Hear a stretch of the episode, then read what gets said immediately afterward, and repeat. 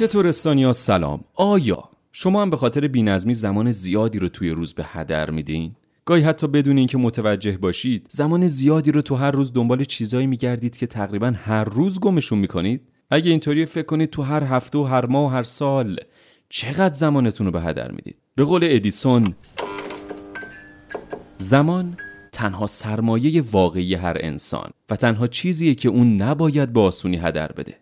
خیلی از مردم با بی‌نظمی دست و پنجه نرم میکنن. بی‌نظمی میتونه ما رو از ارتقا توی شغلی که همیشه به دنبالش بودیم دور کنه. بی‌نظمی مانع خلاقیت میشه. استرس رو به زندگیمون اضافه میکنه و جلوی بهره‌وری و موثر بودنمون رو میگیره. توی این پادکست در مورد بعضی از استراتژی‌های منظم شدن صحبت میکنیم تا بتونیم زندگی و کارمون رو با وجود نظم طوری ادامه بدیم که از توانایی‌هامون نهایت استفاده رو ببریم. پس موزیک.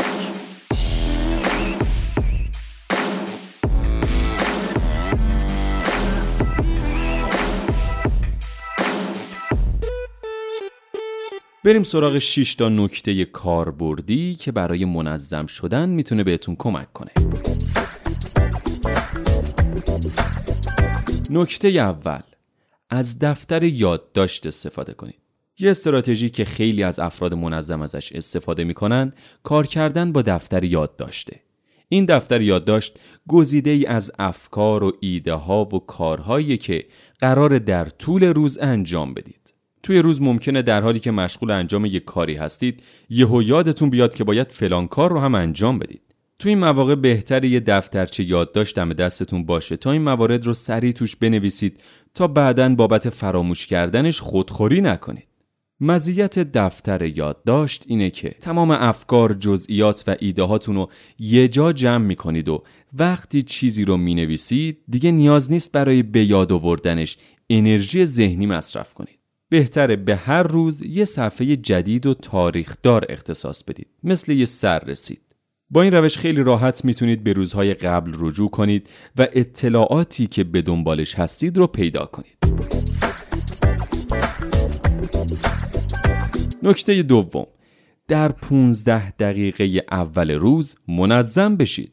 صبح وقتی بیدار شدید، بعد از اینکه حواستون اومد سر جاش، یا وقتی پشت میزتون تو محل کارتون مستقر شدید، یه ربع اول روز رو صرف بررسی کارهایی کنید که باید توی اون روز انجام بدید.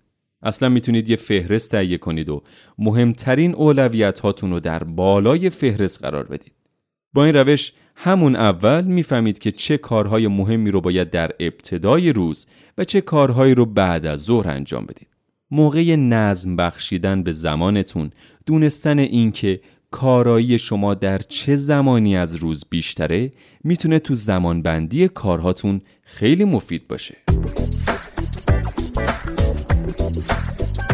نکته سوم، روی میز کارتون رو مرتب کنید. میز کارتون از کاغذهای قدیمی، یادداشت‌های تاریخ گذشته و خرت و پرتایی که واسه خودشون جا خوش کردن خالی کنید. با اینکه بعضی از افراد ادعا میکنن با یه میز شلوغ و به هم ریخته بهتر کار میکنن، اما این وضعیت برای خیلی از ما ناخوشایند و گیج کننده است. اگه میخواید نظم و تجربه کنید، پس مرتب کردن میز کار یه استراتژی هوشمندانه است. شاید این کار اوایلش یه مقدار وقتگیر باشه، پس بهتره آخر روز کاری یا آخر هفته رو به این کار اختصاص بدید. یادتون باشه عجله نکنید و این کار رو آهسته انجام بدید، مخصوصاً اگه میز کارتون به شدت به هم ریخته است. برای انجام این کار اول همه چیز رو از روی میزتون بردارید.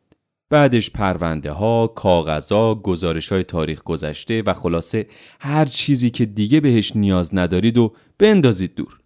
حالا هر چی که باقی مونده احتمالاً چیزاییه که قراره به کارتون بیاد. پس اونا رو مرتب روی میزتون قرار بدید. نکته چهارم، وسایلی رو که بیشتر از اونا استفاده میکنید دم دستتون نگه دارید. هر چقدر از چیزی بیشتر استفاده میکنید اون چیز باید به شما نزدیکتر باشه. میز کارتون رو بر اساس کاربری اشیا منظم کنید، نه بر اساس ظاهری که به نظر میرسه. 5 دقیقه آخر هر روز کاریتون رو به مرتب کردن میزتون اختصاص بدید.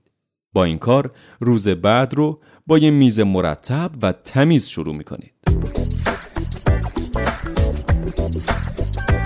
نکته پنجم، از تقویم‌های موبایلی یا اپلیکیشن‌های مدیریت کارها استفاده کنید.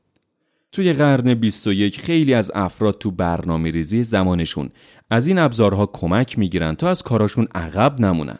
مثلا خیلی از تقویم‌های دیجیتالی مثل اوتلوک یا آی کلندر به شما امکان کدگذاری رنگی کارها رو میده. یعنی میتونید کاراتون رو با رنگ‌های مختلف از هم متمایز کنید. مثلا میتونید از رنگ قرمز برای کارهای فوری استفاده کنید. از رنگ سبز برای کارهایی که انجام شده یا از رنگ آبی برای کارهایی که قرار انجام بدید استفاده کنید.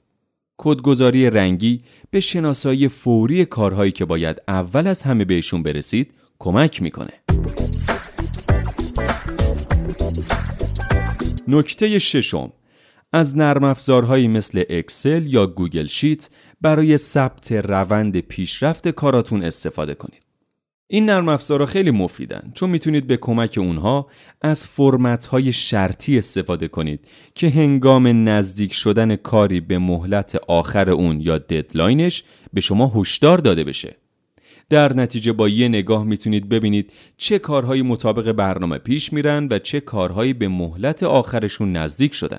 این استراتژی به ویژه زمانی به کارتون میاد که باید با یه گروه کار کنید و از روند پیشرفت افراد مطلع باشید. خب تا اینجا 6 نکته برای منظم شدن رو بهتون معرفی کردیم. حالا بریم سراغ 5 تا تکنیک ساده که با استفاده از اونا میتونید موتور محرک منظم شدنتون رو به کار بندازید. تکنیک اول، به خودتون قول یه پاداش بدین. اگه منظم موندن برای شما سخته، سعی کنید به خودتون قول یه پاداش بدید. مثلا اگه 4 مورد از فهرست انجام کارهای پیش رو کامل کردید، به خودتون یه فنجون قهوه جایزه بدید یا 10 دقیقه تو اینترنت گشت بزنید.